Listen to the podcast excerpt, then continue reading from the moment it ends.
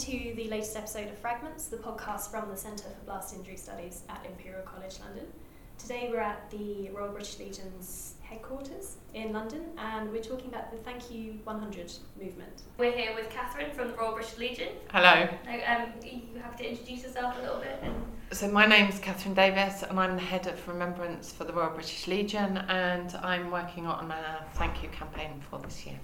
I think one of the things that's really important, how do we get people involved? What, what's going on over the remembrance period that people can get involved in? So we've got um, a website called rbl.org.uk forward slash thank you, which will give you um, ideas on ways to get involved and information on events that are happening that you can get involved with. And um, Thank You is the Royal British Legion leading a campaign to start a movement for everybody to say thank you and find their reason to say thank you to their to the First World War generation. And the point is that from you can do something as simple as a tweet. Um, we have a website called Everyone Remembered, which you can find on our thank you website, uh, where all those that were lost during the First World War uh, can be remembered. Uh, so you can go on and remember some of those. You can host your own First World War event. Um, you can attend a remembrance uh, event on Sunday the 11th, which is an incredibly, um, is I think going to be an incredibly poignant day as it is the actual centenary at 11 o'clock on the 11th of 2018 so that, that, that and I think the, the cenotaph and those remembrance parades on that particular Sunday are, are going to have a, a special sort of poignancy to that First World War generation. You can get in touch with us. We've got, um, we've created with the National Literacy Trust a set of uh, thank you lesson plans and assembly packs so the schools can get involved at key stage two, three, and four. All of the materials are downloadable on both our website and the National Literacy Trust website, so that you can bring all of your um, school into the thank you movement and also there is so much it's almost impossible. as simple as talking about it. Talking about um, it you know it spreads it, awareness doesn't it? Absolutely uh, you know um, we've been we're trying to we we're at Diwali in the Square, which is something we're particularly proud of. Um, which is on Sunday the 20 I want to say the 28th but it may be the 29th of October. And um, so the Royal British Legion are going to have a presence there. And we've created a special poppy this year called the Khadi poppy which is made of Khadi material um, and is a, a sort of limited edition um, poppy for the pre-partition Indian community to acknowledge that contribution to the First World War because it was I've got it written down because my my memory is not what it used to be but it's over a million Indian servicemen came and assisted in our hour of need. But you know it was 3.7 million tons of supplies from India 40 field ambulances six clearing hospitals 2,327 doctors and 720 nursing orderlies, just to give you some stats of the contribution from pre-partition India. You know, from the Caribbean, they gave us 54 million pounds worth of aid, including food, oil, nine aeroplanes, and 11 ambulances. Wow. It's just extraordinary, and these are you know, facts and pieces of information that we don't talk about. Yeah and that, that sort of aren't acknowledged as well as they should be in the overall picture. They really help people to integrate. I think we're such a multicultural country, and I mean, being being Indian myself, I know so many people who just they're like, oh well, it's gonna remembrance doesn't mean anything to us. We're not English. It's like, but we're part of the Commonwealth, and I think. And the poppy is a symbol for for everyone, and I think I think it's as you were talking, I didn't know about the special poppy, but in my head, I'm like, I know that members of my family are going to want one, so I'm going to be on there, you know, having a look, and and I think it's it's that it's that personalisation, isn't it, to get everyone in to the into the group, into the community. And that's yes, and it's what we're starting to try to do. And we're working with an amazing um, organisation called British Future um, on a project called Remember Together. In I think it's four pilots this year, and we're in Walthamstow, Bradford, Derby, and Birmingham. And in Walthamstow, Derby, and Bradford, it's about bringing school children together from two different communities and then partaking in an activity together, creating a poppy, and then on Remembrance Sunday going together to their local remembrance service. It's that, it's for everyone and it's there for you and making it accessible and just trying to break, highlight the, sil- the similarities. You know, and as humans, we all suffer loss on some level, sadly. You know, it is part of life that and then in Birmingham, um, they've got a, um, an imam's sort of seminar happening, and they're going to. Um, and Imam is going to talk to them about how they can weave some messages about remembrance into the Friday service before Remembrance Sunday and sort of encourage those dialogues and, and that reflection within those communities. So they're small steps, but really important steps if we're going to build a really cohesive society. And I think that's one of the most important things about remembrance. It's, it's acknowledging that sacrifice and acknowledging what people are doing on our behalf and, and thanking them for that. But it, it has a societal good and cohesion, which is very important, especially in current times. That's, I was going to say that's really refreshing to hear. My um, well, not the British Legion, but like the BBC and Imperial War, they had such a good chance to tell all these kinds of stories four years ago, and it's still with like white men on Western Front, and nothing else has changed. It's, it's so hard to get out of that trench, yeah. and it's such a simple image, isn't it? So it's, yeah. it's quick telling. Yeah, and we could have told all these stories four years ago, and they could be kind of more embedded than they are now. But it's yeah, no one bothered to do it. We've just had the same kind of thing we've been teaching for fifty years we've been working with some historians, but trying to find some of the stories and, and to get some people thinking slightly differently was quite hard. And to get some accurate information and narratives around some of the African stories has been quite challenging.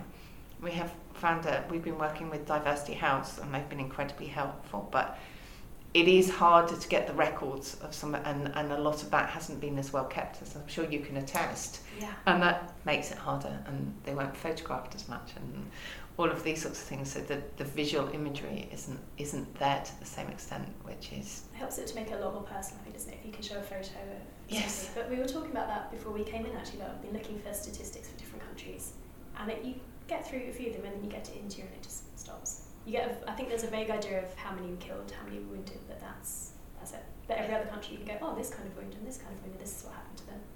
I mean, I I think that people who are running the world, like our politicians, things, I feel like I don't know how it would work in an ideal world. I think they should all have done history because sometimes I look at it and I'm I'm not a historian and I'm yeah I'm sitting here looking like this has happened before. Why haven't we learned from our past? And I guess times like remembrance are the times that we can really make a point of learning from our past. That's very much where we're coming from in terms of education, because what we started to understand is that the Second World War was really the last time that there was a war that impacted everybody yeah. in the United Kingdom. And so as you're as as we're moving on, those connections to a sort of an actual experience are, are, are moving into into history. And so, actually, where they were handed on within the family and that sort of memory and that reason for going and having a remembrance moment and that person that you knew or that your parents knew mm. and that immediate connection is is weakening so now people are looking and so then the parents have a less strong connection to it so they're looking at schools and education to help to so I think nobody questions that we should have this amazing remembrance moment and take this moment of, in a way, national unity. It is one of those moments that sort of identifies us and brings people together. And the beauty of the two minute silence is that it doesn't matter what you do or what you think, you know, your thoughts are your own and, and that is your freedom and your personal.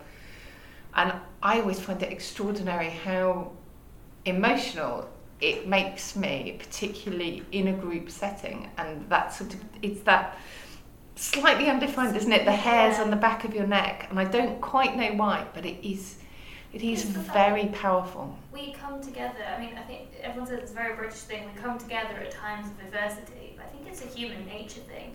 The time I saw it was when I was working and we had a training day, which happened to fall on the Saturday, which was the 11th of November. And I was doing the timetable and I put our break from 5 to 11 to 10 past 11 because I was like, I don't care if everyone wants to do it or not, but people should have the opportunity to do their silence if they want to. So I basically just said at the end of, of the presentation thing that we're doing, I was like, if anyone wants to do the silence, we're going into this room to do it. And I expected two or three out of the 50 people. We had 45 people. And I was like, okay, I wasn't prepared. I felt emotional. And I don't think most people went in that day planning to do it, but it's giving them the opportunity, yeah, to, to give them the chance to do it. The um, I think the last one I went to was for the Grenfell Tower, and I was in the National Archives doing my stuff, which is silent anyway. People look at you if you cough. Um, and they did the announcement saying we'll be doing this. If you want to join in, please do it. And it got even more silent. I'm not quite sure how, but everybody did it. Just put down their pens and their pencils and just sat there for two minutes. And I don't know how a silent room could get even more silent, but you could just feel everybody just stop and sit there for a bit, It's and then it carried on again. But it was really bizarre. I was getting my passport sorted, and they were holding the two minute silence after the Manchester bombing, and it was suddenly like just an announcement, and it was incredibly. And it, I don't know if it's partly because you're caught unawares with, with that particular one, that although it had happened earlier in the week, suddenly you were, and that one was very sort of front of mind and, and, and a very distressing tragedy, and, and they, the young, particularly with the young people involved, and but it is a very powerful thing. And I also think, and I kind of wonder about society as it is now, and we're so busy. We're so busy all the time. We're on a device. We're listening to something. So actually, we rarely stop. We rarely stop and just be. And and so there is something just in that. It's not something we're as used to as. It's extraordinary, isn't it, that something as simple as you know you you need nothing to do it to you to stand still and be silent for two minutes can be so powerful. Um, and so sort of connecting. There's part of it is the knowing that everyone else is, yeah, you don't know what their thoughts are, but everyone else is doing at least the minimum of being silent for those two minutes Mm. together, and it's that unity of that. Yeah. And yeah, whilst whilst you don't know what people are thinking about in those two minutes, it's that respect for the silence.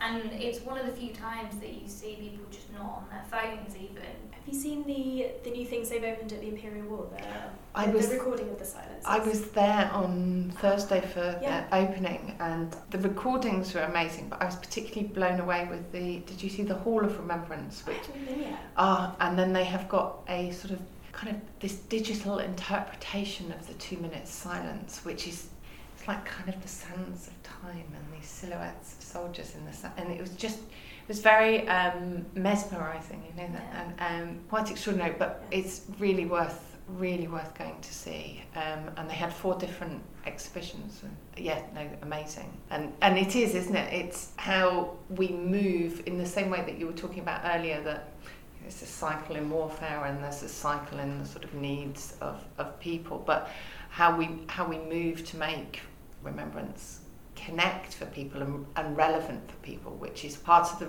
the reason thank you came out of out of a need or a want, I suppose, to at the start of the centenary celebrations in 2014, um, there was an incredible exhibition, an incredible coming together of people, and an expression of that loss of of a generation and the poppies in the poppies in the moat, which was extraordinary and, a, and I think an incredibly powerful national moment. You know, those images are iconic and recognisable, and people, you know, were talking about it wherever they were, and the amount of people that came to see it, and that's it was extraordinary. I mean, I- rain keep people. I came on a pretty miserable rainy day and it was still packed. I went with colleagues at dawn. We got there as the sun was coming up to get there before everyone was coming, and people were spending like two hours to get into London to all meet together and go and see it. But people have their story, don't Yeah, they? Everyone, it's a yeah. sort of, you know, it, Everyone remembers it. They know. a bit like the it's- 9/11. You know, you Yeah. know where you were and what you did or how you got to go and see it, and it had that that sort of impact Mm. obviously for different reasons, but but it really did, and and and there was very much a feeling the nation wanted to come together. People wanted to come together, and and there is something in that with remembrance, isn't it? It's about not being alone, Yeah. and and and you're doing it collectively somehow. Something But- about that, isn't there? I think so. I think so. And again, it's that community, isn't it, which is so different today to how it was, mm. you know, a hundred years ago. And, and and at the start of the centenary, it was very much about marking the loss of life and the loss of that generation. And I think coming to the end of the the centenary and the end of that that period, um, it was not just reflecting on that sacrifice, but the service and also some of those untold stories, and that without that whole, we wouldn't have the life that we have today. And you know, the incredible groundbreaking social change and the sort of timeless works of art and culture and pioneering innovation that came about from a whole generation. It includes the armed forces, but it is also about the women, the children, those that were at home. It's about the Commonwealth and what they gave, not just, and I, but you know, men to serve and to assist, but they gave of what they had, you know, resources, money, just extraordinary stories, and and that they supported Britain in that hour of need. You know, the cotton that was made for the the wings of the aeroplanes came from the Caribbean. You know, it, and it's just so there are so many stories and so much that came from that Commonwealth community in so many ways. And it's it's acknowledging all of those contributions and acknowledging that everybody in the UK today really has their own personal First World War story and and reason to be thank you, which may be, as we were talking about earlier, you know, a direct descendant and, and that sacrifice. But it may be as simple as us being three women sitting here, you know, universal suffrage in 1928 came about because of that First World War and that generation, and there was no there was no putting a lid back on that after that, and so we we gained a sort of an equality which changed the the social world that we live in. I think I think it's it's so easy for us to dwell on the negatives of the war, but like I said, there was I don't know if you call them positives, but there were definite developments that have brought us to where we are, and it's I guess it probably would have happened at some point, but would it have happened so quickly in the way that it did? I mean, we, we it's all the what ifs of the world. Would would we have more equality nowadays? Um, whether that's the race or gender or, or anything, would we have the medical technologies that we have now? And I think medical technologies comes to mind because that's, that's what we do. And, But and, and, Yeah. and of course there were huge advances in medical Mm. technologies during the First World War, weren't there? I mean, the blood bank is an extraordinary one, and that, that transformed Yeah. so much, didn't it? Well, I was going to Yeah. say we went to the Wounded exhibition Yeah. at the Science Museum, um, which was First World War and then kind of Iraq, Afghanistan, uh, medical care, and we were going through going with blood banks and X-rays and paramedics, kind of um, what are they called, military medics, combat, combat medics. medics. Yeah, everything comes back to the First World War. It was the scale, wasn't it? Yes. Well, and even you know nurses and Yeah. on the front line, that was new. Yeah, having female doctors on the front. There weren't many, but there were a couple. No, no, no, and the Yeah. and then the rehabilitation, which is Yeah. obviously a huge part of what you Yeah. do, and reconstructive surgery. Yeah. I mean, they, they all have their sort of their embryonic first steps, really, weren't they? From Yeah, they really were, and it's, it's incredible to, to see, and, and I think that is such a way we can make it relevant to people. That actually, if you were told you weren't allowed to vote, what would you do? And people that are like, oh, don't vote anyway. But it's it's not the whether you vote or not; it's whether you have the choice to exercise your right to to vote or not. and the you know and choices over your body and all sorts Yeah. of Yeah. So I feel like World War One was when women started it being acceptable for them to wear trousers because they were now doing the, the men's jobs, so they could dress like them. Whereas before, I think it was around what I feel like it was around World War One that that was when. Yes, it was. It was that um, shift. Because I think they, they started working in the factories They and doing to, things, and they? you can't do it in a skirt. the, literally the groundbreaking social Yeah. change because that fabric had been shifted and then because the women were sent back to the home but you couldn't put that all back No. in the in the box in the same way Yeah. and you know the children were involved in doing all sorts of things there's some incredible stories of the guides running messages for MI5 up and down the river I and love things like that I, I like Brilliant. that bit of Yeah. They were better than the scouts, though. Yes. The guys were more trustworthy and Yeah. better at remembering than the scouts were. when the scouts chatted too much and um, but you know all the, and, but the education age was raised Yeah. at the end of the war in 1918. So you know there was benefits to education across the board then, and that's what makes a big difference, isn't it? Was the social. Something like seeing your mum going out to work is probably going to change your expectations. If you're a child at that point, you've stayed in school longer. Yeah. You've seen your mum being able to do all these things. I mean, with even- you, you're not going to. Again, you say you're not going to be able to put everything back. You're going to expect the same things your parents had. But I suppose we're still quite privileged in this country. Yes. um, compared Yeah, to- and I think that was the, the learning curve of us of growing up. But I think it comes back to the you expect what you grow up with, and if you don't expect that your mum's going to be out or allowed to do things other than look after you and cook, then, then yeah, it's, it, well, it's your norms, isn't it? So it becomes your baseline. So, do you have any other questions that So I you? was thinking that is there anything else that you would like to add that you think? I don't think so. We've talked about the themes of thank you. We've talked about why we're doing thank you. We've talked about that, you know, shining light on those less told stories and the fact that everybody had a contribution. And I think that was that's really the kind Yeah. of key. Gives you like And that they rebuilt a society and that we have that to thank them for today. So so much in our lives today, and that's that's really that's the key to it. So that's the point. That's what we do. Yeah, and is there anything you can tell us a bit more about why Festival of Remembrance became a thing? So, the Royal British Legion uh, will be 100 in 1921 and was a, an amalgamation of um, some charities at the end of the First World War. The first Festival of Remembrance, I think, at the fest at the Albert Hall, we, we would have to check this, was 1928.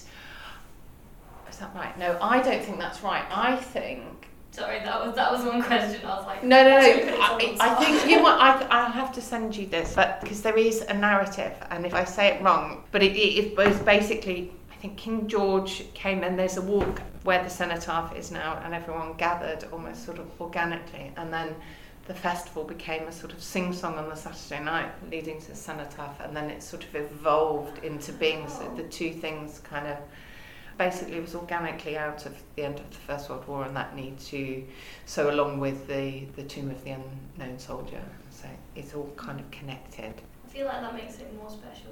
in terms of we were talking about the groundbreaking social change it is that thing that this sort of it partly came from the ground up but it was also as as is true of the the tomb of the unknown warrior it was the representation of of the man and the soldier, not the general, and and that that sort of loss and and that scale of loss, I think, was so devastating across the country that Yeah.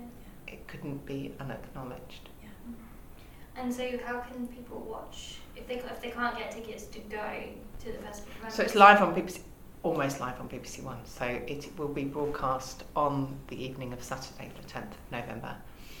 Transmission time should be live by um, on all, but it'll either be about 8:30 or 9 o'clock on BBC One, and then obviously available on BBC iPlayer.